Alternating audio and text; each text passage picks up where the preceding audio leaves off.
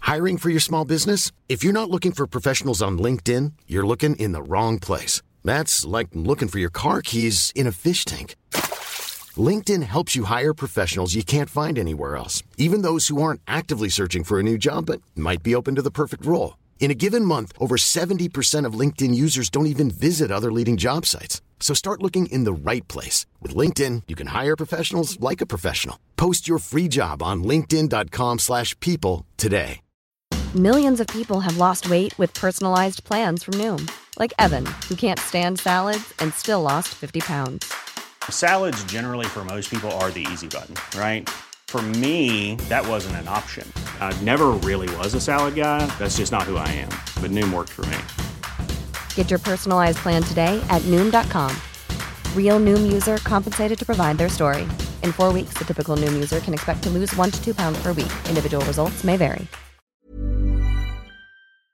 Thank you. It's time for Must Have Seen TV, the podcast dedicated to the sitcoms of the 20th century from I Love Lucid and News Radio. I'm your TV guy, Brett White, and I'm also a reporter producer for Decider.com. And we are continuing our pandemic era of the podcast, which means that you're not going to hear a theme song. You're also not going to hear this episode's theme song. You're also not going to hear any audio clips from the episode because otherwise I would never get anything done. And I am prioritizing putting conversations in your ears in this nightmare. Uh, world that we're living in right now. So we're going to talk about some old TV, and it's going to be a good time, and you're going to love it, especially this week. I am joined by Kevin Hines.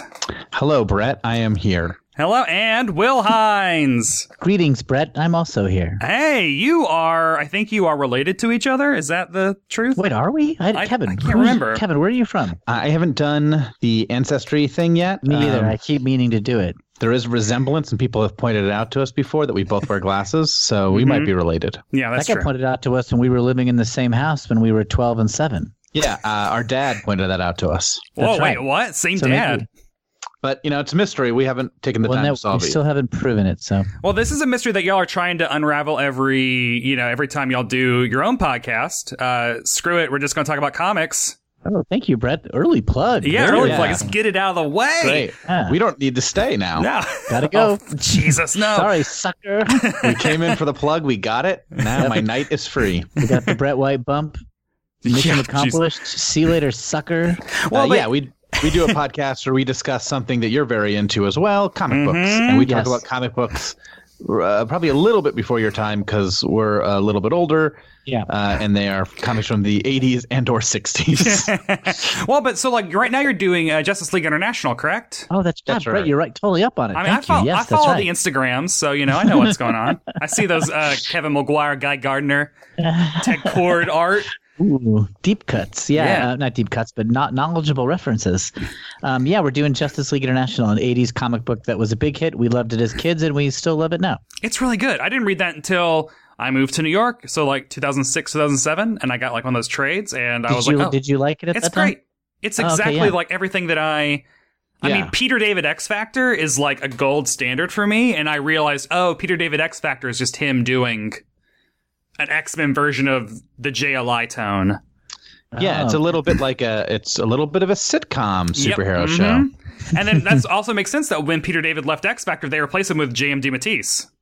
So like, Oh, now it Oh, makes did all- they? Yeah, I didn't know that. I dropped. I, st- I only got it while he was writing it, and I left the moment he did, yeah. and then Is I that, came um, back when he wrote is it. that how you Again. pronounce? Is that how you pronounce pronounce JM's name? I don't. I mean, on on, uh, on I've JML's always explain the X Men, they say D Matisse, and so I'm just like I'm rolling with that because who it's knows? probably true because I feel like every single comic book creator, I read their name, I say it, and then I find out ten years later I've been saying it wrong the whole time. Chris Yeah, I was like, Pachalo. Dan, I Oh. used to say Say- Dan. I always say Dematis. I used to say Kurt Busick. Yeah. Is but that I'm pretty not it? sure it's Busiek. Oh, Maybe not. And then I, I think it used might to be say Dan Busick or Close. something. I don't know what it is.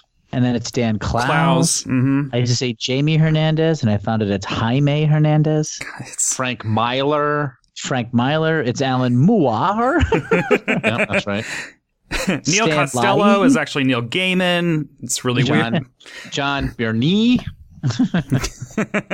uh, but yeah, so I wanted to have y'all on because I've been wanting to uh, talk about this episode, um, well, I'll just start jumping into it. So this week we are traveling to January 29th, 1993. Aladdin ruled the box office. I Will Always Love You by Whitney Houston topped the charts. And CBS aired the Bob episode, You Can't Win. Kevin and Will, you must have seen You Can't Win before I made you watch it. Never had heard of it.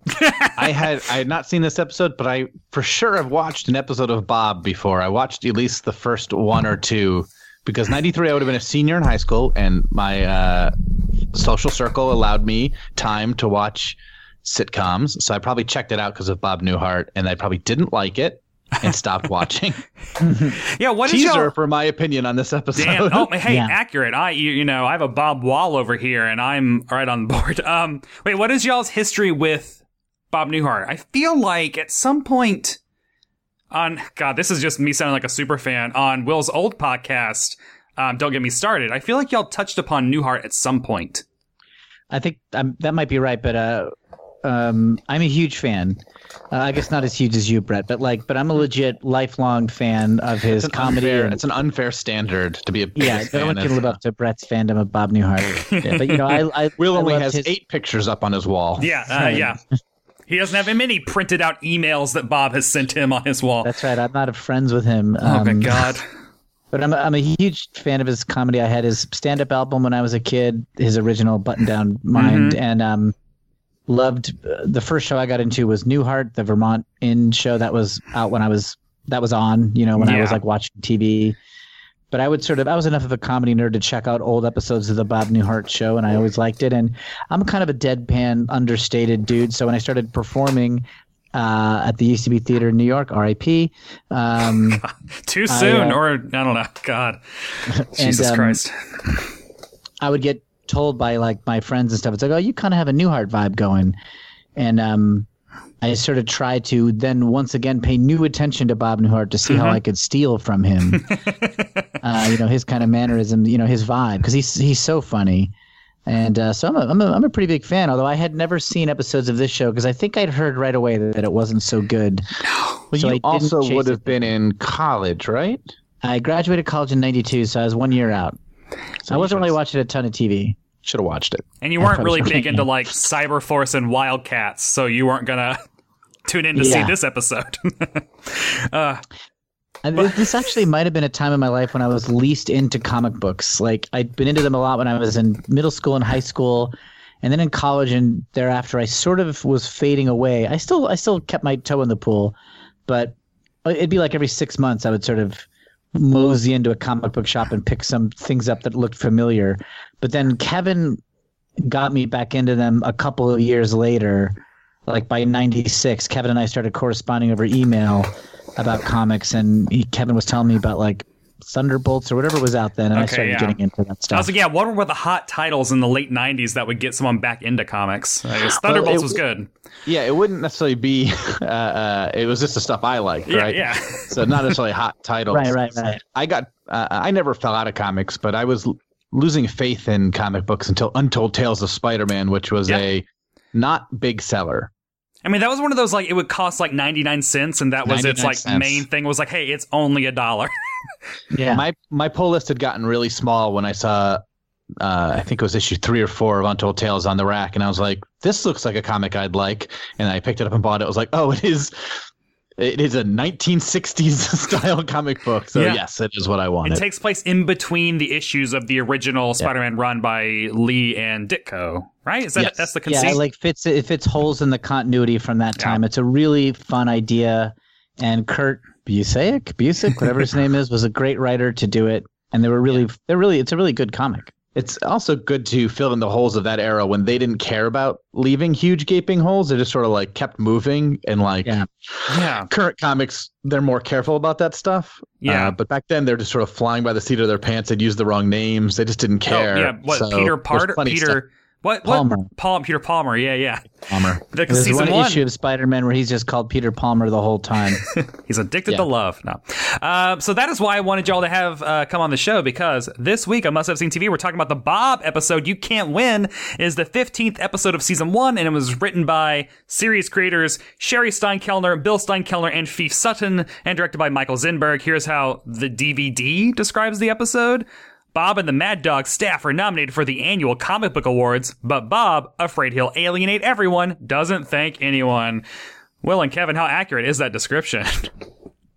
That is pretty accurate That's of it. the plot of the. Of it's the pretty episode. accurate. I don't like it as a synopsis because it basically, and not that it matters that much, but like it basically, that's the end of the episode. yeah, gives it all It, away. it would be just more like they're nominated and they're worried they won't win. Would be more. yeah. Yeah, here's yeah, here's my pitch for the episode description. Bob and the Mad Dog staff uh, are torn apart by pressures over uh, an impending comic book award or something like that. So yeah, that that great. That gets me right in. That introduces the conflict. It doesn't tell me the resolution.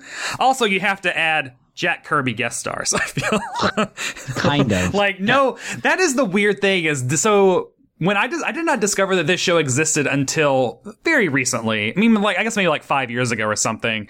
And when I did, I was like, wait a s- wait a second. There was a Bob Newhart sitcom during. Literally, this episode aired the month I got into comic books. January '93 is the is when I got X Men Adventures number five, my first Marvel like comic book, uh, Marvel superhero comic. And so it's like wild that I didn't know this existed. And then when I, of course, I bought the DVD, and you know, thank God to I don't know what DVD company put this out, uh, Paramount, CBS Television. Thank you so much, CBS DVD, for putting it out. Um, but it is a comic book show. It's a show about a comic book artist that was run by people that don't know anything about comics. Right. Yeah. It's it's very like old school TV sitcom version of comics, which is like not accurate at all. They so basically many. There's so many bend the questions. reality of comic books to be like an office comedy, like an office, you know, uh, like the news radio of comic books, but it comic books don't run. They're not run like any. They're not. they're- you know, This is not how comic it works. books, They're not all in the same place. You don't need that many people on one comic whose full time job is that. is that comic, one for comic. example. There is a letterer. So like Bob's daughter character becomes the letterer.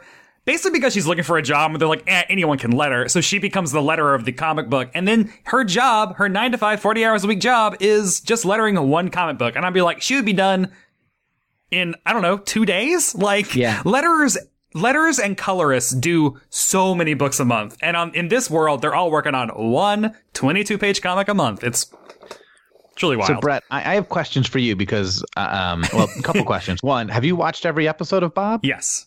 Okay, that's crazy. Um, uh, two, so I read on the Wikipedia page that this. s- Tell me if this is true of the show because I'm not going to watch it. Um, but Bob created this character in the 1950s, Uh huh. and then the comics code thought it was too violent, Uh huh. and so they got canceled. And he went into greeting cards. Yes. And then someone bought this character and hired the original artist to Yes. draw it again. They had to. They were like legally obligated to hire Bob McKay back. I wish creator rights were like that. Yeah. And then he doesn't like it because it's too violent. Ye- Yeah, I guess like violence by um, 1950 standards versus violence by 1990 standards, because it is very much a uh, image style comic. Although you could not tell by any of the art shown from the comic in this episode. Uh, It's crazy to me the idea that uh, you'd be like, oh, we want to make, you know, whatever, uh, uh, the uh, original Daredevil, the, the the Golden Age Daredevil character, and we got to find the guy who drew that. yeah, Yeah. Bring it- It's like, no, then we won't make it. It won't. It won't do well. Yeah. Uh, so what is great though is the cold open has literally literally nothing to do with comic books at all, which kind of I guess shows how much they were interested in comic books as a source material. It's just Bob's wife and daughter on the cat talking about how suddenly affectionate their cat is, and then Bob comes out and he's Oh, like, right. "It's not our cat." And they're like, "Oh no! Then what cat? This stranger cat nuzzled me," and they freak out, and that's the cold open. Yeah, like if a cute cat nuzzled you, you'd be like grossed out. It's also a joke that doesn't make sense No. to me. No, I, for- I totally forgot that was the cold open. yeah, Um, it's not a B I was plot. fas- I was fascinated by the whole episode by how the show was, you know, bad basically. Yeah. Bad. But that like Bob Newhart's funny and like he's funny in this episode and like his delivery's good and I was looking at the actors. You know, I'm out here in LA, babies, trying to get an acting career, and I'm like, are these actors good? And I'm like, I think the actors are all right, actually. It's just sort of like, just kind of a dumb script and dumb world, I think. yeah, I think it doesn't use Bob well. He doesn't really have a lot to react to, and that's his whole thing, right? yeah. Eh, Yeah, like psychologist is the best gig for him as a actor because that is listening and listening funny makes sense. Him being an innkeeper is a bit of a stretch, but that show made the town truly bonkers and made it just a showcase of just wild characters and that works. And then this show has a weird hesitancy towards making anyone interesting other than Bob and therefore like Bob is not interesting. Like the old woman who I think is oh god, what is her? I think she might be the colorist. I don't know. She has like one line in this episode, and But she's also, like. I didn't see her in any other scene. It looked like she got cut in. Yeah, so like she is a funny character because she's like this holdover from like you know the Silver Age, and she's like an old hardened, like sassy, tough broad, and it's a funny archetype, and they just never use her as evidenced in this episode. So I don't know what happened behind the scenes with her. Um, the uh, the theme song is really very uh, it's very superhero-y. I think Lee Holdridge scored it. He had the music credit. But the opening credits are just like the Bob, the Mad Dog comic, and like the art drawing it. And um, that art was by I think an artist named Paul Power, which is a very good name. Never heard of him. Yeah, no, he was. I think he was a storyboard artist, and uh, he he's actually one of the artists that is mentioned as a he's in, he's mentioned as a nominee at the uh, award ceremony later on. But I don't know, like, the, did did the opening credits give y'all a taste of what you were in for? No, Yeah, no, it didn't. I like it's him. It's him drawing yeah, at a drawing board, and there's shots of the art of the comic. So you really get nothing. Yeah. Um, you have no idea what you're in for. Uh, I guess I- you. I I, watched guess the it's a lot of footage episode. of Bob Newhart. So Yeah. like yeah, that that's accurate. I watched the whole episode and I don't still know like what their thought is of what makes this show funny. it really does feel like well, so you know, in season two, it becomes all about greeting cards. he goes back to greeting cards. Yeah. I read that on Wikipedia too, and that is equally bonkers. Yeah, and they add As- Betty White to the cast. Hey, why That's not? smart. That's Yeah. good. And it only lasted half a season. It was somehow even more uh, bland. Um, Well, so, I I can't believe it, gotta I imagine- can't believe it lasted that long. I can't imagine the. I gotta imagine the writers are just bad, and I hate saying that when I don't know them. well, what is Or it could be the kind of thing where they pitched a kind of show and it got like watered down by the network or something. And so they're writing a show that really isn't their vision. And so their hands are kind of tied behind their back. It could be something like that. Like so many compromises made that Yeah. nobody's making the show they want, sort of.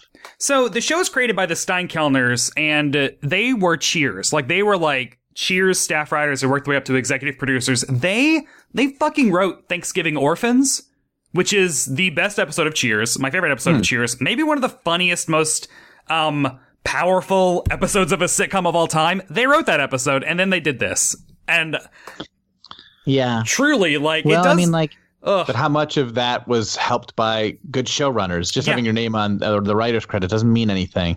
I'm not. also I don't want to good throw these char- people also- under the bridge, but who knows? yeah. Yeah. Also, good characters and good actors. Yep. You know, like Cheers just was a better architected show from the get go. So, like, they didn't give themselves good, or they or the network or whatever. The, the show that they end up having to write for, Bob, the characters aren't so well defined.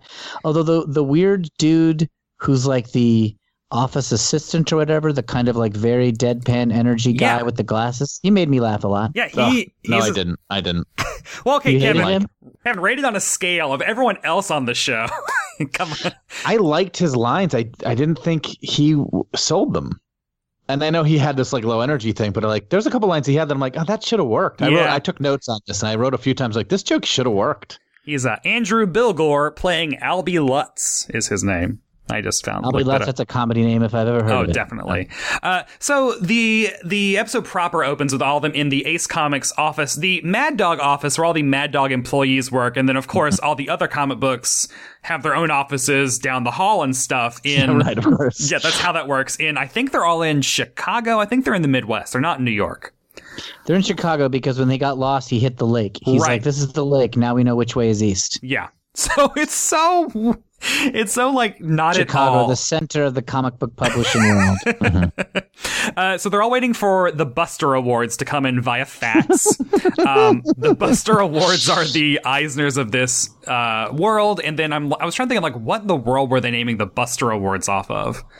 Buster Nothing. Keaton, like just Buster, just like Just like an old timey sounding name. Yeah. It, it's also I don't think comic creators get that excited about Eisner's. no, yeah, I Is mean that like true? So Brett might know better than me, but I, it doesn't feel like they'd be sitting around waiting for the noms. Well, the the weird thing is, is like the internet has made all this like now it'd just be like you're waiting for the tweet, you know. And I also I don't think you wait; you would just get added or like, oh hey, I got nominated, cool. I don't know. Um, I don't know what it was like in the early '90s. Like, did Neil Gaiman get faxes from the Eisners saying that he was nominated? I went. Is the Eisner's the one that's at San Diego Con? Yes. I went to it in '93. I went to the nice, dude. Eisner's, and uh, it was a pretty relaxed, low key. No one cares. No one's in tuxes for No, sure. yeah. It was. It was definitely like a. Well, we're in San Diego anyway, so we'll go to this. But we wouldn't necessarily. I don't. It didn't feel like anyone cared. Yeah. Um. So indie I mean, books cared a little bit, I think, because if an indie book won, they could put it on the title, and that made a difference. But if like you're writing Spider Man and you win the Eisner, who cares? no. Yeah. Yeah, so the like, thing that's selling it is Spider Man. I will. uh It's not like I will get into. I went to the Eisners because CBR was nominated my first year. I went to San Diego, which I think was 2014, and we won. So I have. year- 21 years after me, just for those doing yeah, the math. yeah. um, I have been on stage uh, accepting an award at the Eisners before, so I Wow. I feel um So you I, won. uh, I mean, I was. Yeah, I mean, I was on staff in the site one, and then Albert, our managing editor, gave the speech. But like, I got to go on stage at the Eisners, which was fun. Um, so I will get into how accurate the Busters are to the Eisners, I guess. Um, then, but I also think it is weird. Like, so the other thing that blows my mind is Mad Dog, the comic book, started like in episode one of this show. This is episode fifteen, and like in episode one, I think that they make the entire comic and it hits the newsstands in episode one or two which is also like that's not how comics work it is months Yeah. it is a long process and so Right. like for for them to for them to expect to be nominated for an award when maybe two issues have come out is wild and then also for it to be a superhero comic because superhero comics don't win these awards unless they are done by indie creators and look like an indie book Well, Right. and also you wouldn't get nominated and go to the awards on the same day, week. I don't know how close. Oh, yeah like what is the passage of time here That doesn't Yeah, the happen whole, with any like- award ceremony. Well, like trying to make the Buster Awards something akin to like the Oscars Yeah. or whatever, where everyone's like dressed up and stuff, or and the whole like comic books have an office where everybody works and it's like a nine to five job. It's just it's so depressing. It's like you didn't want to make a show about comics, so you don't so don't do it. Like just make make Bob an insurance manager or whatever. that's Like, great bob is a Here's my- parole Here's officer my pitch for this episode. I'm gonna re- I'm rewriting this whole episode. They they're already nom. The episode starts. They've already got the nomination. The awards are tonight. They already know about this. It, the first scene is them going to the awards and Bob not thanking anybody. oh that's good Then Okay. the rest of the episode is more like a curb thing where it's like everyone's mad at him. Yeah, because that is actually a fun game to play, and that is That's kind of what- thing. that's like the I have a last two minutes of the episode. You have a pitch, Will? Yeah. Make it worse than mine. okay. The awards the we open on the awards. They're already at the table. well, you got to have the cat gag. Okay, Yes. we open to the cat gag. Indispensable cat We game. open to the cat gag, but it's longer. it's it's a cold open that does not end. It's a it's a cold open to be continued, and then after the opening credits, the cat gag finishes. The, the- we find out which one is the real cat, and Bob returns it, and the person says thank you. Then we cut to the awards, and they're about they're at the Busters, and you know, and through the through the chit chat at the table, we are told you know what what's going on, how these are the Busters, and they're nominated. Then Bob realizes he has the powers of Mad Cow. He is able to generate rage Mad dog or mad cow? Oh, a new superhero called Okay, Mad Cow.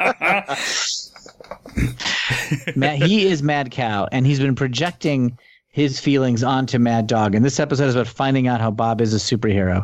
And at the end of it, he has a baby with his comic book character. I'm bored. That's That's, my pitch. very There's um two different pitches, yeah, it's very but different. they both start with the awards. yes, which I think is the overall note that they should have taken. so their wedding, all they keep getting are butt faxes from the asshole writer artist of the new Horseman of the Apocalypse, uh, Brett Dillon. Which, first of all, I don't like that only assholes have my name. But second of all, if I ever want to use sound clips of Bob saying my name, there's a lot in here, so well, yeah, that's I can yeah, I can I can play with that. Um, so that guy looked familiar to me. yes, I looked up who he was. Uh, it's George Newbern, the voice of Superman on Justice League Unlimited. oh really? Oh, really? I mean, many, many years later, the Oh, adult version of him is the voice of Superman. How do you like that comic book connection? And he Very also nice. what else? Because I I recognize his face. Um, oh, he was in Father of the Bride. This is after he was in Father of the Bride. He was like the uh, the guy that was marrying the daughter of the bride. He was the son-in-law Yes. of the bride. Huh. oh, and he Anyway, was uh, Julia Sugar Baker's son on Designing Women. That's also No, he's, he's, he's, he's having an all right He career is then. the voice of Superman, not Would- from the animated series because that was Tim Daly. yes. Can we talk about wings? Can we talk about poor Jack Kirby and how Jack Kirby gets the short shrift in this episode? God, all of them just get uh, get Like not they a have lot. so many real comic book creators, which is kind of a cool idea, but they're all on screen for like a second each, except for Bob Kane, who's on screen for like 15 seconds. Yes. And Sergio Aragonis. um, Aragones, who he actually has a part. Like Yeah. he actually, I would I would call that a celebrity cameo. And also, uh, Mark Silvestri gets a um, reaction shot, which I was like, "Oh, okay, that's cool." Like, it's so so strange to see actual comic book creators in uh, Well- a sitcom.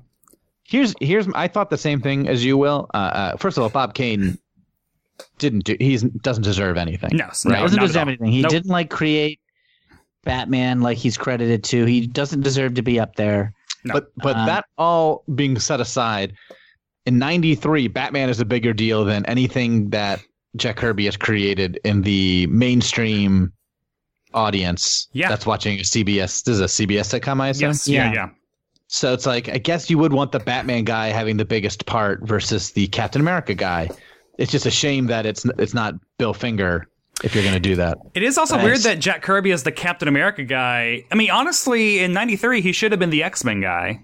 Like yeah, that. he also Hulk. created the X Men. yeah, Or Even Hulk, though, like- Hulk's always been big. yeah, Hulk or you know, You could say that he co-created the Hulk, X Men, and Captain America. Jack, it'd be true, and that, Yeah. and peop, even like someone who's totally out of comics would be like, "Wow, yeah, that's a big deal. They got Yeah. that guy. Just Uh. list them all. Make him sound better. yeah, Thor, the Fantastic Four, Hulk. It's like eh, you're, you're going to know some of these guys. Comanche. What's that one called? Dark Side from Commandy? the Super Friends. New Gods. Uh, I did. So there was one joke that I kind of liked. It's when um, when Brett Dillon comes in. He's been faxing his ass to the other team, and they find out they've been like nominated or whatever. But he comes in and uh, he has a piece of paper, and then Harlan, the uh, asshole writer of everyone's a kind of a jerk in this show. He's like, I don't like that Brett Dillon. He's always rubbing his high sales in our faces, and then it cuts to Brett Dillon literally rubbing high sales in the nerd's face. And I thought that was Very just funny. I like that. Yeah, Yeah, I like that that. was too. very silly and stupid. And That's not my favorite. I have a favorite joke. I think that beats that. Oh, what is it? Well, during the award ceremony, like Brett Dillon, the asshole's winning all the awards, and Bob's team is not winning any. But then Bob does win one, so he can do the thing they give away in the description where he doesn't thank anybody, like best new writer or something, Yeah, or no, best best best writer, artist. Best Or artist. best artist. Yeah, best artist. And um, I think it's it's Bob Kane who's looking at it, and he goes, "Can this be right?" And then goes uh, Bob McKay of uh, Mad Dog Comics, and "Can this be right?" kind of made me laugh, especially because he said it with no acting performance at all, and it still made me laugh. And the winner for Best New Artist, "Can this be right?" Bob McKay. And then when they won a second award later, they still say, "Can this be right?" I'm like, "No, that's fine. Like Yeah, that's, The that's a good second one was funny because also Bob Newhart responds by going, "That's a good sign." he gets excited when they're stunned that he won. That's pretty funny." That's a good joke. So they find out that they've all, of course, been nominated. This is also kind of a low key uh, trope of office place sitcoms because I can think of also a Mary Tyler Moore show and a news radio episode where they all go to award shows and have all been nominated for things, which is I don't Okay, know. yeah. yeah, Yeah, but News Radio's episode is so funny. Of course, yeah, that's the main So difference. funny. all the Mary Tyler Moore Award Show ones are great, and then uh, this this doesn't work as well. Um, I Because if do. you're gonna have a jerk, you need it to be like a Bill McNeil jerk, like a jerk that you love to watch be a jerk. Yeah, so like, Yeah. so John Seigan plays Harlan Stone, the head of Ace. Com- so he's both he's like the publisher, the editor, and also the writer of Mad Dog. Doesn't make a lot of sense. He's like, it's not a good character. Uh, uh like Yeah. he's just kind of an asshole. He's really horny with his girlfriend, and they threaten to like make love in the elevator if it plummets to its death in front of both Bob and his wife, which is also like weird. Here's another thought, and I don't know about this director, Brett. What's this director's history? Maybe Oh, Michael it's just Zinberg? poorly paced. I think Michael Zimberg, he did a lot. But anything good? Um, Go to that IMDb. Oh, I think he might have actually gotten his start on the Bob Newhart show. Yes. Because there were jokes that like felt like they should have. I wrote down three or four jokes. I'm like, this should have worked, and I don't know if it's the actors or the pacing or things like that. Like, let's hear him. Let's hear him. okay, great, No, yeah. thank you, Will. Uh, Wait, director. He directed 12 episodes of NCIS. That's his most recent credits. He's still directing NCIS. So this episode's as funny as an episode of NCIS. Um, Look, I his- haven't had. I, I, I'm not a total expert on industry stuff, but my you guys might have opinions on this. But I feel like the director of TV, ep- TV episodes doesn't have a ton of power. Like they're ti you, you mostly are running a running um, yeah. a Brett wouldn't let me team to get blame something the done in a writers. short period of time. Brett Huh? won't let me blame the writers. you won't let me blame the actors. I I'll- gotta I'll- blame someone. I'll let you blame the writers. he You can did blame the writers. I think Taxi. He did. Uh, he did Bob Newhart show Taxi. Um, he also did uh, uh, qu- nine episodes of Quantum Leap. He did twenty-two episodes of Bob. I think Bob is maybe his main gig. Like that's what he's uh, known for. He did six Well, I episodes of would- Gilmore Girls. I would also say like first season of a show, directors have a lot more control, Yeah. right? Because you're still setting the feel of a show. Yeah, uh, but this this is episode fifteen. So like you know maybe Yeah. they came in and it's like you know what it is lockdown. We are mediocre. and We're not getting any better. Maybe it was like a two day work week where they're just like, we got to get it done on Tuesday because Bob's got to get home. it does. Yeah. feel is very uh feels very feel- feels very rushed. Um we finally get to so they get into the elevator like they all show up to the, like the day of awards and nebulous time later they're all in tuxedos which as we've both said is not accurate to the eisners literally like at all no one is wearing a tuxedo uh i mean it's it takes place during san diego comic-con it's like at night during a comic convention so it's like people aren't gonna go all out for that i don't feel unless going all out means wearing cosplay um They also refer to TV coverage. Oh yeah, Like if this is being covered by Yeah. television, absolutely not. even even today, television doesn't really cover San Diego Comic Con, and it's as big as it's ever been. No, they will cover the TV show panels yeah, at Comic Con and not the not SDCC, not the. Uh, Boring question. Eisners. Boring question. Aren't there aren't there some other comic book awards besides the Eisners that are sort of similarly like they're there's one other the big one. the Harveys, right? that's it. That's Yeah. it. Yeah, Harvey's, yeah. I think that Harveys are fan voted. I think. I Uh, Okay. say here's what I'm going to pitch: the three of us create the Busters. Let's break Ooh. bring the Busters into real life, and we choose who wins. Okay. we make We them still- so big, television has to cover it because we'll be like, you did it in '93. You got to cover the Busters now. Remember the Busters? You love the Busters. Got to wear a tuxedo. You got to be present to ex- do to win. Remember '93 when Mad Dog had that upset win? We're gonna have that sort of excitement in 2021. After forty years out of the game. the back up. Busters are back. uh, but yeah, everyone shows up with their tuxedos and they all get in the elevator. And it took me until Act Two or Three to realize that the elevator was not the elevator in the banquet hall. The elevator was the elevator in the office building. Like they all met at the office building in tuxedos to then like leave together, which is strange. It was Very like, like, yeah. it's it almost very seems like they left too late. yeah. Even if they got right to their car, it seems too late. And also, did Bob rewire the the Oh, elevator? Yeah. They That's got a stuck with the crazy elevator and choice. Bob broke into the panel and rewired it and repaired the elevator. Uh, see, now I'm kind of loving this episode. Like hearing that detail, like that's pretty funny. he did have the powers of Mad Cow, Yeah. not Mad Dog, Mad Cow. And cow, unknown character until I accidentally said it. And now it's true. Well, and also during all this time is when we find Bob's whole like philosophy is he doesn't want to thank anyone because um, when he was back in greeting cards, he won a doily, which right, which I like the name of that award. yeah. And I don't is this a good joke where Harlan is like, oh, was it like a gold doily? And Bob was like, no, it's just a doily, but that's not a bad idea. Like that's kind of funny. I That kind was of like okay. that too. that It's was funny. okay. It's a little funny. I'm But just again, trying. it was like a joke that if the other person said it and Bob reacted to it, it would be funnier. yes, that's yeah, that makes sense. Um, What, Kevin, what are the jokes you liked? great, thank you. oh, wait, ooh, you have a Uh, list. the tickling joke yes, where the daughter told him to tickle. Oh, that was funny. That was funny. And that should have been way funnier. That's a very funny thing. Him saying no and then him trying it. Those both should have been very funny moments. yeah. Uh, they weren't very funny moments. Um, I uh, when when the guy tries to hit on the girl by saying I get bad breath when I'm uh, whatever it was. when I'm nervous. Yeah. Too. I also That- get bad breath when I'm nervous. Yeah. That didn't hit that well, and I think that's a funny line. That's a funny choice of uh, say s- complimenter is what he was told to do. Yeah. Yeah.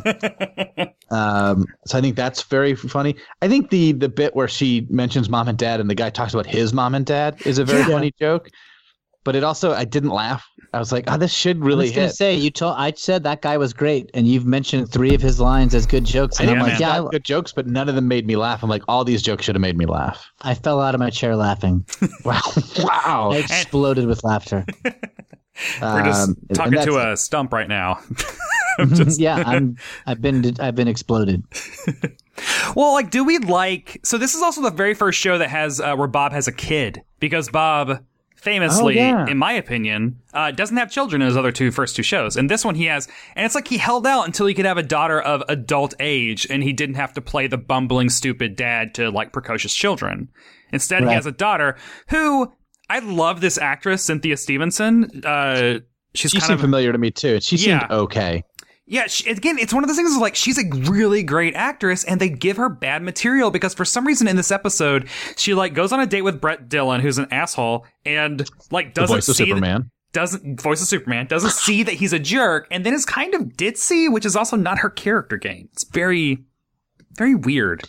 The whole show was just so dumb in every way. Like, it's got that like just there's a just it's there's just a level of stupidity throughout that makes you tune out. Like even at the award show where she's at one table over and she keeps coming back to sit with them and then goes back to his table, but they're like six feet apart. Like you could have a conversation from. Yeah, You don't have to switch chairs. You could be talking to your friends from the other table. Also, even as an improviser, this is an improviser feeling, but like Ooh. with the moment where he told tells her- uh, the Brett, the Brett asshole. Uh, sorry, am I allowed to? I, I swore a little bit on your I, podcast. I, I Brett only White. swear. So Um, when he says like, "Oh, you're gonna go back and sit with the losers," which is like her dad. Yeah. yeah, It's like I don't know, just like if you like this girl, don't call her dad a loser. Yeah. It's There's Uh, a better little- ways. There's, a little nuance. there's better ways for him to be a jerk.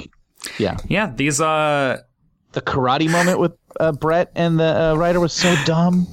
Yeah. I do feel like this is a note that both of you have given me in improv scenes during uh, during individual uh, of like of um, that's why karate. we're that's why we're here, Brett. yeah, Uh, this is a double. There was a Inter- scene you did during um, Macrocene that I wanted to get into. I have a note for you from 2005. I've been holding on to it. no, but like yeah, like that move of like someone would say something and then I would reply with either like something just stupid. And you'd be like, hey, no, your character knows what that is, or your character like should react to that in a way like that doesn't make them an idiot. And a lot of these are just people that don't, aren't responding to anything in any type of real way. Like you can have Brett Dillon be a a jerk, but then the daughter then has to respond like a person instead of just blindly kind of like going along with it. Even the uh, heralded moment when Bob doesn't thank anybody and it sits back down, they're all surprised. It's like it's all he's been talking about. He said it like five times to you guys Yeah. at this table. you can be mad, but don't be surprised. He did what he said he was like. Sit back down and be like, "I can't believe you really didn't thank anyone." You like have the reaction of, "I can't believe you did the thing you said you were going to do." Yeah. Yeah. And I So was like, even that, I was like, they got mad at him. I was like, you knew he was going to do. You must. You had to know. believe him when he tells you who he is. Uh, the You know, so, we, we don't we we don't live in the era of like multicams, like right. I mean, Not re- I know they still exist, but they used to be like they were the only the game in main- town. yeah, and you know, Cheers, Taxi, Mary Tyler Moore. There were multicams that were like smart and funny, Friends. News radio, And, um, Seinfeld. I mean, God. and and i- it's possible even even though the the presentation of a multicam feels kind of fake you know it doesn't feel as realistic as a single camera show can do good ones still surprise you and have good jokes and then when you see one like this it's like oh man you, re- you really feel the multicamness when the script is stupid I always think about this moment from Seinfeld uh, where George it, it do- doesn't want to get married and he wants to push off the wedding date and he tells Kramer and Jerry and maybe even Elaine that he's going to go s- put his foot down and tell his fiance that he's they're putting it off. They're putting it off six more months. And they're like, yeah, you do it. You're the man. He goes and he cries instead. And she pushes it off because he cries, and he goes back to his friends and like, so did you put your? He's like, we, we pushed it back. Like you put your foot down. He goes, oh no, I cried. and the fact that he admits it immediately, Yeah. is so funny and so much more real to me than a guy like sort of trying to pretend he's tough. He's just like, no, I I found a different way to Yeah. and maybe sort of surprising too. Like you're kind of expecting him to lie, and the Yeah. and the show knows it doesn't have to go that way. Yeah, it was like so smart and funny and interesting. Like those moments uh, on all shows when like a character says something that just feels like, oh yeah, that's hundred percent what that person would think in this moment. It's great. Yeah, there's no surprise. Like when Bob wins his first award and goes up there, he should have actually started thanking people, and then he sits down, and then they all get mad at him because, like, he should have done the very thing he said he wasn't going to do, and he'd be like, "But you guys told me to." Like, at least do that. Like, do Yeah, that- something. that, and that does feel better. Yeah. see, this um, was bad. This is why I didn't want to do it. Yeah, Either way, you could do. Here's the other way: like uh, start uh, start with him winning the award, or you know, the little bit of banter. He wins the award. He goes up. He doesn't thank anyone. Everyone's mad at him, and he Yeah. explains why he did it. Then he wins another award and goes up and thanks everyone, and then they're still mad at him because of how he thanked them. yeah. Where's the cu- where's the cat joke in this? Uh, that. that- The thing I'm describing is the last two minutes of the episode. The rest is cat joke. Because in my mind, more cats. First, there's two cats, more cats. That's right. which cat is our cat? There's like a hundred cats in the apartment. They can't figure out which cat is their cat. Because all of the Mad Dog crew all lives in the house with them, like all comic book teams do. They're always why not? roommates. Yeah, they all have different cats.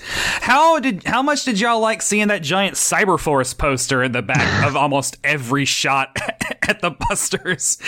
it's just It's real dumb. it's, Yeah. I, I do wonder like what was the behind the scenes things going on that like got such heavy placement for just image comics like wildcats get shouted out by name there's a cyberforce uh giant like poster thing mark silvestri wins an award um I mean, it might help that Image wa- is not a big corporation. Like you're not mentioning Yeah, they can get current to it. Marvel or DC right books. although so when they say the the nominees for the best comic of the year were the new horseman of apocalypse uh, X Mad- Men was one of them. Mad Dog, Cyberforce, and then X Men, and they said it like it was so it was barely audible, like it was kind of like a laugh or something Yeah. wasn't going over it, and it was like, mm, did they sneak that in?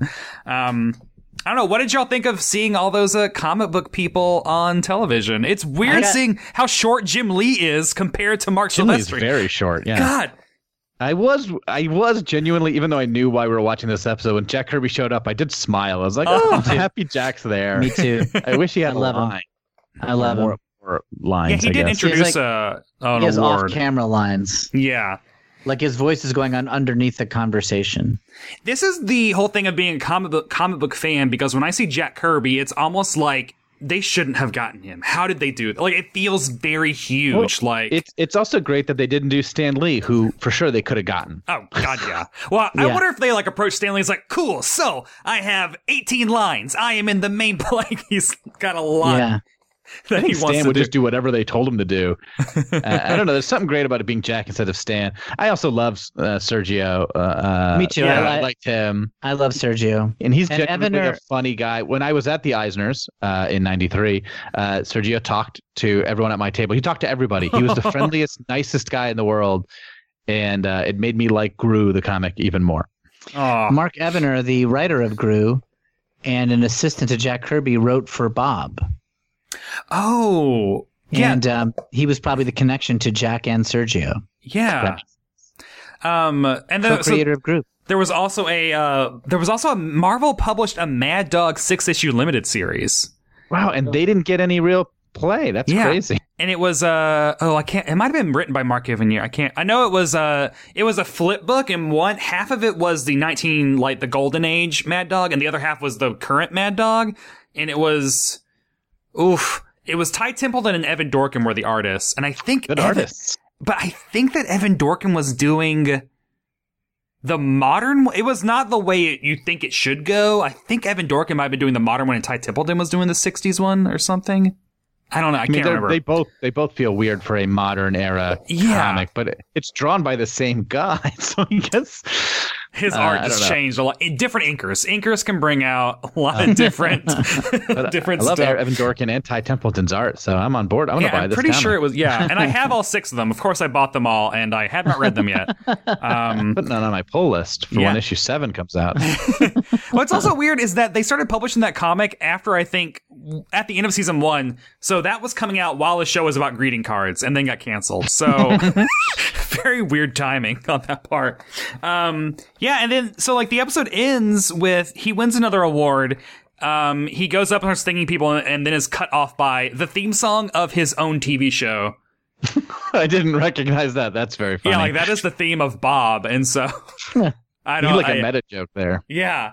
And then the end of the then the, like uh, pans to like uh, dissolves to him thanking everyone. He thanks like the jan- like the janitor's cleaning up. He's still on stage and etc. Like ends with a ends with a bang.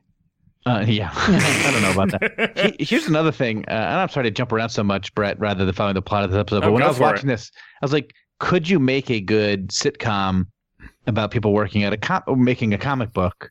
I and so I came up tried. with what I think I would do, Okay. and I think I I'm would gonna- I, have very a, I have a pitch once you're done. okay, I would very loosely base it on uh, Peter Laird and Kevin Eastman. oh that's good. who sort of make this sort of lark comic that sort of becomes a big hit.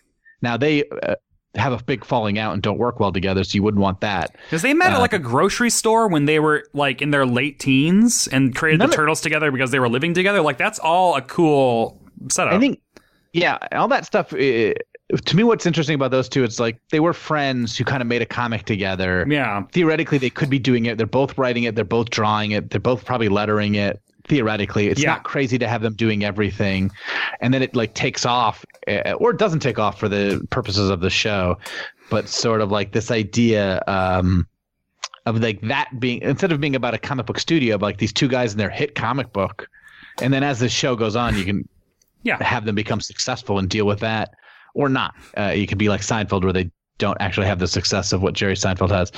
But I think there's something there that's e- more easily mined than like the bullpen feel that this show is going for. Yeah. Well, what's your Will- what's your pitch? Sure, pitch. Everyone's got superpowers. All right, so it's the tick. Yeah.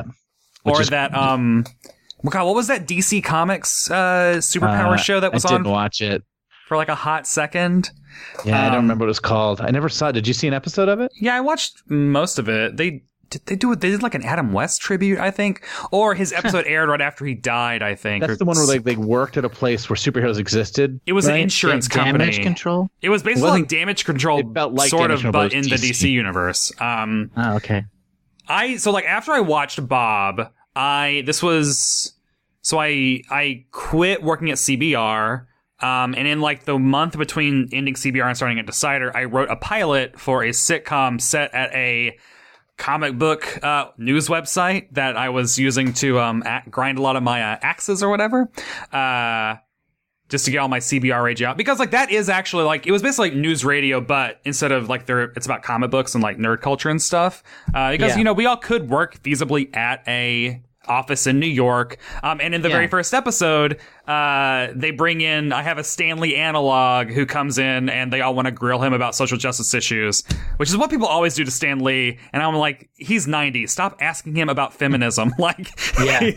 so that was like the crux of the episode, and that character was Bob McKay.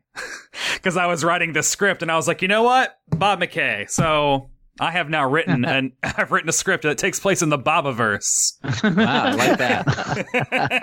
So I don't know. Maybe That's a I should pretty good pitch. Like something that's CBR or Wizard or whatever. That that does feel like a more feasible sitcom setting. because it it is would a easily workplace. work. I mean, especially it's a in a workplace. uh, Big yeah, Bang Theory world where like nerd jokes play on that show. yeah, They make lots of jokes about nerd things, not making fun of them, but like Well, you you won't be able to get as realistic and nuanced as Big Bang Theory. Oh, definitely not. Definitely not. so here's don't. the thing. I've watched some Big Bang Theory. I've watched uh, uh, I watched a good burst of it uh, around season two and three, and then I, uh, I stopped. They sell their jokes. Okay. Yeah, way better than this show. Way Oh, better no, than this yes, show. yeah, Big definitely. Bang Theory, They're- which yeah. is held up as sort of this like, how is this show popular? Like they're all good at delivering jokes, and this show Yeah. wasn't. And it had Bob Newhart. Yeah, Yeah. It it's should very have true. been and Bob Newhart before he got like really old. It should have been easy. Yeah. I mean, this is honestly like what uh two years after Newhart ended, so like he's still in theory very like uh, a hot commodity. He's very hot. Should have Uh, worked. no, should have, and it didn't. Um, did I have another thought about Big The Bang Theory. Oh, I've watched the, oh, the only Big Bang Theory episodes I've watched are the Bob Newhart episodes of Sure, Big Bang yeah. Theory. yeah. That makes Uh, sense. I did a thing where Decider where I, I got a stopwatch out and I timed how much Bob Newhart is in every one of those episodes. um, and that was that's how I rated them was how much Bob is in them. What's Bob, it like to email? What's it like to email with Bob? uh, very strange. Uh, Yeah. Cause I email, I only ever email his secretary or his um like assistant. Mm-hmm. Uh, I email her, and then he writes back. That's happened twice now. Like, and and it's so, it's so I don't know, it's so uh surreal because it says like at the bottom like sent from my iPad. and his email address, I mean, I'm not going to say it, obviously, but like it is just a very unassuming, like, yeah, that's, yeah, that's his email address. And it just comes, Just just me, Bob at Yeah. gmail.com. hi, Bob. Hi, Emmy winning Bob. Um, Hmm. and Bob the Emmy winner at gmail.com. well, since that means Bob is probably listening to this episode, Bob, I'm sorry I didn't like Bob. Your your we sitcom. love Bob. you though, Bob. We love you. yeah, obviously. I love Newhart. and the Really actors enjoyed are Bob good. Newhart's The actors show. are good. At some I'm not sure the actors are good, but I think you are very good. I'm not uh, holding anything in the show against you, Bob. yeah, I mean, he, uh, he, he emails you out of the blue. If you write an article about him that is nice, he will email you and thank you, which That's nice. is very surreal. Um, He's still so with it. funny. I, I love that. still And with I it, love still that the happening. Cubs got to win and he got to see it. Yeah. Oh, that, oh, that, that Facebook photo was so cute. Um, great. Is that why he's? It's based in Chicago. You think just because he's like he's a Chicago, guy. Yeah, Yeah, he's yeah. a good Chicago guy. Yeah. Uh, are y'all ready for some must-have facts about this episode? Yes. I'm ready. So this episode was watched. ready. I'm oh ready my right god! now. This Millions of people have lost weight with personalized plans from Noom, like Evan, who can't stand salads and still lost 50 pounds. Salads, generally, for most people, are the easy button, right? For me, that wasn't an option. I never really was a salad guy. That's just not who I am. But Noom worked for me. Get your personalized plan today at Noom.com. Real Noom user compensated to provide their story. In four weeks, the typical Noom user can expect to lose one to two pounds per week. Individual results may vary. When you're ready to pop the question, the last thing you want to do is second guess the ring. At Bluenile.com, you can design a one of a kind ring with the ease and convenience of shopping online. Choose your diamond and setting. When you find the one, you'll get it delivered right to your door. Go to Bluenile.com and use promo code LISTEN to get $50 off your purchase of $500 or more. That's code LISTEN at Bluenile.com for $50 off your purchase. Bluenile.com code LISTEN. episode Let's was go. watched by 8.7 million people, It's too many. but it was ranked 61st for the week. Uh, different act, different time. Yeah, th- Still it was. too high. Jeez. Um, yeah, 61st for the I wonder week. how The much the number one TV show got last week. I'm gonna try to find out. Oh. Well, I mean, this is also a weird time, so who knows? Uh, so the top shows of that week um, number 10 was Full House, 9 Mm-hmm. was 2020, 8 was Homicide Life on the Streets, 7 was Good for 48. homicide. Yeah. Seven was 48 hours. Six was Home Improvement. Five was Roseanne. Four was the American Music Awards. And the top three spots were all the Super Bowl. That's tough competition. It's a Yeah. tough week. You come at 61 a week when the Super Bowl and the American Music Awards are up. That's that's not too bad. It makes me wonder why this wasn't the post Super Bowl episode. they should have put this on I can after the think of Super some Bowl. reasons. I don't know, stunt casting so many big celebrities. yeah, yeah, stunt casting for the three of us. Yeah, Bob Kane and Jack Kirby. Ooh. Uh, What? Two of whom have said they weren't watching, uh, didn't want one. A Bob Newhart fan wasn't watching. The other person wasn't watching much TV. I watched the first few episodes and it gave up. Yeah, They're stunt Ah, God. casting for me. What? Here's a typical um, Monday's ratings. The Voice wanted a 1.4 rating, uh, nine million viewers. okay, yeah. Bob would have So been what did what did Bob get? 8.7. Yeah, I mean, So- and, he- and it was like 61st or Oh. Yeah. whatever. Yeah. Yeah. Bob would have been a big. crazy. It was ahead of its time. Its horrible ratings predicted where we were going. Here's the thing, Will. If I take you in 1993, Yeah. uh, uh, but but transport your current talent into that body Great. and and recast that that assistant that you thought was so funny, don't rewrite any of the jokes. Put you in that part. I bet all those jokes work better. Thank you. I bet he doesn't. You wouldn't play it quite as flatly. You'd give it a little twist, and that'd be all it needs. Just Would a you little. be my bit. agent? I mean, I can only do it if you transport yourself back in time uh, to Done. your 93 body Done. and we audition for shows in I'll 1993. do it. I could I'll get do you it. stuff. I could get you stuff. this is a weird like Yeah. quantum leap uh spin-off. I'd have to be in my age because no one's going to listen to the 18 year old me. No, you're a whiz kid. Whiz kid agent. Here's my agent. He's 18 and he's my brother. Kevin, get in here. if you like Gru, you're going to love Will Hahn. if you He's got- like Gru, He's the got- comic book nobody has heard of. if you like Gru, He's as funny as Sergio Aragones. Who's very, I mean, that would be a great compliment. yeah. I just, Uh, I just don't think it would do well in a lot of pitch meetings. So CBS. disagree. So this show aired on Friday nights, which also like, ouch. Uh, the CBS Friday night lineup. the X Files didn't have any problem, pal. Okay, or, yeah, that's or true. Full House. Yeah. Well, yeah, it was going up against TGIF. Number Um, 10, Full House it would seem to do okay on Fridays, Brett. jeez. Uh, the Friday night lineup at this time was Golden Palace led the night, which is Never the Golden Girls uh, continuation without B. Arthur that lasted one season with um, Okay.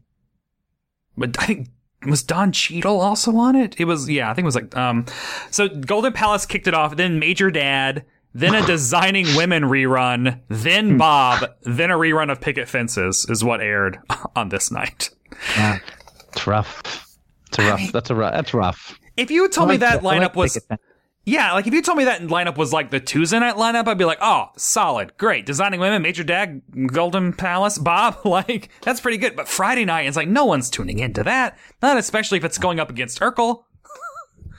Urkel's gonna Urkel's gonna clean their clock. Yeah. Yeah. Friday night is kids and, night. and Urkel hates Bob Newhart. Oh, He took it Julia- as yeah, a as a goal to defeat this show. I've heard that in many interviews. finally. Uh, so did y'all also? th- So also on the show, so Zuri Sergio Aragonis, Bob Kane, Jack Kirby, Jim Lee, Mark Sylvester, but also Mel Kiefer, who was a 1950s news strip cartoonist who did Dragnet, a bunch of war and western comics, and also Mel Lazarus, who did Mama, was also uh, Oh. on it. They, I saw Mama's image, and I, Yeah. I thought it was just a non sequitur at the moment. yeah. that makes Yeah. more sense. They had like a, a piece of the art that the person drew on the thing next to them while they were standing, which Yes. is actually very that's very kind. Yeah, Yeah, that's very cool. Didn't have to I mean, do I that. think somebody loved these guys. Like somebody in the show loved these guys Yeah. and was trying and trying to do the right thing. It just uh it's too bad we didn't get to see more. I would rather have only Jack be the guest and he gets he's he's the host of the show. Or or, or any one of them really. just like an hour of Jack Kirby telling Bob Newhart stories about working in the 60s, like that would be amazing. Oh, God. I think Jack Kirby could deliver a joke. Yeah. I might bet be you could. wrong, but I think Jack Kirby could deliver a joke, sort of like like some sort of like insult towards Bob. Oh, definitely. Like, You only doing one comic. I Like if used they to- listed all the comics he did Much while as he's Steve walking Ditko up. would be funnier. uh, uh, they list all the comics that Kirby created, and he walks by Bob, and he's like, or something. Bob's like, "Oh, I'm a creator of uh, uh, whatever it was, uh, Atomic Mad Dog, Bad Dog, Mad- Mad Dog," and Jack Kirby's just like, "That's it," you know, or something like that. I think he Yeah, could, yeah, yeah. He, could, he could land that joke. that would require the writers of this episode to know what's going on, right? Uh, oh, shade. So uh, the winners of the 1993 Eisners, I looked that up. Um, the the writer. So this just shows you like what's actually going on in comics and winning awards at that time, as opposed to like bad superhero comics. Uh, Neil Gaiman won writer for Sandman. Nice. Um, Sandman won Best Ongoing Series, obviously, and the Artist Awards, a bunch of them, like Frank Miller, Mike Barron, Steve Rude, Kevin Nolan, and Dave Dorman, all won various art awards. Jesus, it's a murderer's row Yeah. of talent. So Yeah. I nice. don't, I don't know Who if you uh, nominated against? Steve Rude. All right, Bob McKay beat all of them. They're not. Buster snubbed Steve Rude. I did well in the Eisners, but we can't win any Busters. Nexus always shut out. Um, uh, so on IMDb, um, six very dedicated users rated this episode as 6.3. Usually that number is at least in the double or triple digits, and this time it is six. They rated this episode as 6.3 out of 10. Is that high? Would you go higher, lower? Does that seem right? That's too high. Way too high. I, like it guess to if you four. watched it, you're going to rate it pretty high because you, then you purposefully watched it. You don't want to admit that you suffered through something. Two and a half. Oh my god. I'll give it I think four it- because it's got Bob Newhart. It's got Bob Newhart. I'm giving it four. You get to see some Newhart. Yeah, Uh, I'm only into the Kirby sighting. I'm trying to. so as as the only person on Earth that's watched all of this show in the last five years, I'm trying to think of like, That might be true. yeah, I mean, like compared to the other episodes of the series, I do think this is one of the weaker ones. Well, that's good to know. Um, like Lisa Kudrow has a recurring role as I think she's Tom Poston's daughter because they start bringing in all these like new heart heavy hitters. Like Bill Daly's in an episode. Oh, uh, fun fact. The end, uh, the last episode of Bob, he goes and visits the orthodontist, and it is Jerry, played by Peter Bonners from the Bob Newhart Show. Oh, that's fun. So it's this fun recurring thing where like all of Bob's last episodes have someone from the Bob Newhart show on them. I don't know if George and Leo did that, but George and Leo gone too fun. soon. Um, who had the must see performance in this episode? The cat. Tough. Cat was pretty good. I'm going to Uh, say Sergio Aragonis. Oh, When he went, can this be right? I'm giving that to him. Hmm. I am going to give it to the first cat, not the second cat. The second cat didn't have it for me. but no, the second first cat wasn't really- doing much. First cat was moving. First cat was nudging. Yeah. Like second cat was just in Bob's arms. Uh, I'm going to give it to Bob Newhart. Dark horse candidate. Yep. Dark Horse won a lot of Eisners in 1993. Um, and lastly, must other people see this episode of television? I don't think so. I don't think they should. I mean, I don't think they can. Uh, Easily. you have to buy the They DVD. have to stop by Brett's place. yeah. Is it even for sale now? Uh, I mean, you know, is anything really for sale now in these days? mean- but it is it is not out of print. Okay. Like the, ver- the this this came out in 2012. wow. I don't know why. All right. Well, I don't think people need to see it. I think and go watch either of his other two, sh- uh, the first two shows. Sure, yeah. You can probably find like the cameos on YouTube, maybe like just a clip. I mean, like if you're a super Jack Kirby fan, it's cool to see Yeah. that. But like, But I he's think on. it's He's on camera for not even Yeah. 20 seconds. If you really like Jack Kirby, watch Justice League uh, Superman Adventures, where they have an animated Jack Kirby, not voiced by him. Oh, that's a better wow. representative of Jack Kirby. What's that guy's name? It's a cop, right? He's Turpin, terrible Turpin, a Hmm. Jack Kirby character. Yep. yeah. So I think like if you're a completist, seek it out. But um, uh, also just googling Jim Lee Bob episode, you're gonna see a still, and that's about all you're gonna see in the episode. Yeah. So like, it's not much. Uh, Also, there's there's groupies at an award show, which is crazy enough. At a, at a, at a comic book award show, there's I guess groupies. Girls leave our cast for other winners. oh right, yeah. And also, it's just weird that like I if I had a date to an award show that she would leave for the person who won. It's like what, uh, really? yeah. That person was Can't wait also till the probably party there with after a to date. try to make your move. Like, Yeah. I- you know, you don't need to like me. but, like dumping me for Jim Lee doesn't even make any sense. I mean, I mean, Jim Lee is the hottest artist at the time. Yeah, but you know, then go out with Jim Lee. Go. I mean, it just like the idea of like, I, I can't imagine someone going to the Oscars with somebody and then leaving that person for not winning the Oscar. Yeah. like, the movie. Like, hey, it's, they won best cinematographer. I'm going out with that person. yeah, that, that all- Documentary So short, much of this ooh. just rang so false to me. yeah, it's not true to comics. It's not true to award shows. Uh, I could accept the bullpen and the building where every comic book is made in one building more than anything at the award show. Uh, well, thank y'all for enduring. uh, fun. uh, I, yeah, I mean, yeah, if you love Bob Newhart, go, you know, find it, go, go have fun. But, um, uh, Georgia and Leo's a better show. Go back in time and listen to my episode, uh, with, uh, Patrick Cotner about George and Leo. That was a fun episode. Uh, me and Kevin talked about the Bob Newhart show, Caged Fury. Um, I also talked about the Thanksgiving episode of the Bob Newhart show. And oh, the gay episode of Bob Newhart I talked about with Glenn Weldon. That's also another good one. Um, and, And the then next time you're doing a really bad episode of Bob Newhart, Brett, give me a call. I'll Yeah. be back. well, no, I'm going to do every single episode of this. It's going to be a 22 part mini sub pod. Um, where can people find y'all on the internet and hear your voices in other places? Uh, well, screw it. Com- uh, screw it. We're just going to talk about comics as the podcast Will and I do together. Uh, and then I'm on Twitter at Kev Hines. Uh, and Will has other things. I uh, I'm on Twitter at Will Hines W I L L H I N E S. It's all just lies, lies, lies on my Twitter account, and I'm starting a new podcast. Uh, in addition to the one I do with Kevin, I'm starting a new one called "I Will Write Your Book," Oh yeah. where I play a ghostwriter. It's an improvised one, and comedians play people who want to get books written, and we improvise a conversation. Oh, so you're all uh, you're keeping active in this time of. Um, I got nothing else to do, you know. Yeah. I'm, I'm churning out, churning out content. I'm t- yeah. Uh, well, thank you guys so much for coming through and talking about Bob. And since I don't edit the podcast, everyone is hearing me scrambling to get my ending script Thanks for up. and having us. Thanks for boom! having us, yeah, Brett. there we Yes, go. thanks for having us, Brett. Okay. Um.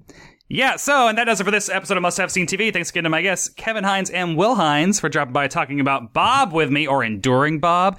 Next time, I will be discussing ooh, the Mash episode, Hot Lips and Empty Arms. That is in season two. It is episode fourteen, and you can stream that on Hulu. And Will and Kevin, I am sorry that you did not get to talk about a good episode of Mash. We got Bob. Someone else got Matt. Oh, jeez. Until then, I want to hear from all of you. Please follow the podcast at, at Must Have Seen TV on Twitter and Instagram, uh, and email musthaveseenTV at gmail.com. Um, if you like what you've heard, rate and review the show in Apple Podcasts. Follow me on Twitter and Instagram at, at Brett White. Read the words that are right at decider.com. Thanks to ACAST for hosting the podcast. Thanks to everyone for listening, and I'll see you probably in a couple days on Must Have Seen TV. Flexibility is great. That's why there's yoga. Flexibility for your insurance coverage is great too. That's why there's United Healthcare Insurance Plans. Underwritten by Golden Rule Insurance Company, United Healthcare Insurance Plans offer flexible, budget friendly coverage for medical, vision, dental, and more. One of these plans may be right for you if you're, say, between jobs, coming off your parents' plan, turning a side hustle into a full hustle, or even missed open enrollment. Want more flexibility? Find out more about United Healthcare Insurance Plans at uh1.com. Hey, it's Paige DeSorbo from Giggly Squad. High quality fashion without the price tag. Say hello to Quince. I'm snagging high-end essentials like cozy cashmere sweaters, sleek leather jackets, fine jewelry, and so much more. With Quince being 50 to 80% less than similar brands. And they partner with factories that prioritize safe, ethical, and responsible manufacturing. I love that. Luxury quality within reach. Go to quince.com slash style to get free shipping and 365 day returns on your next order. Quince.com slash style.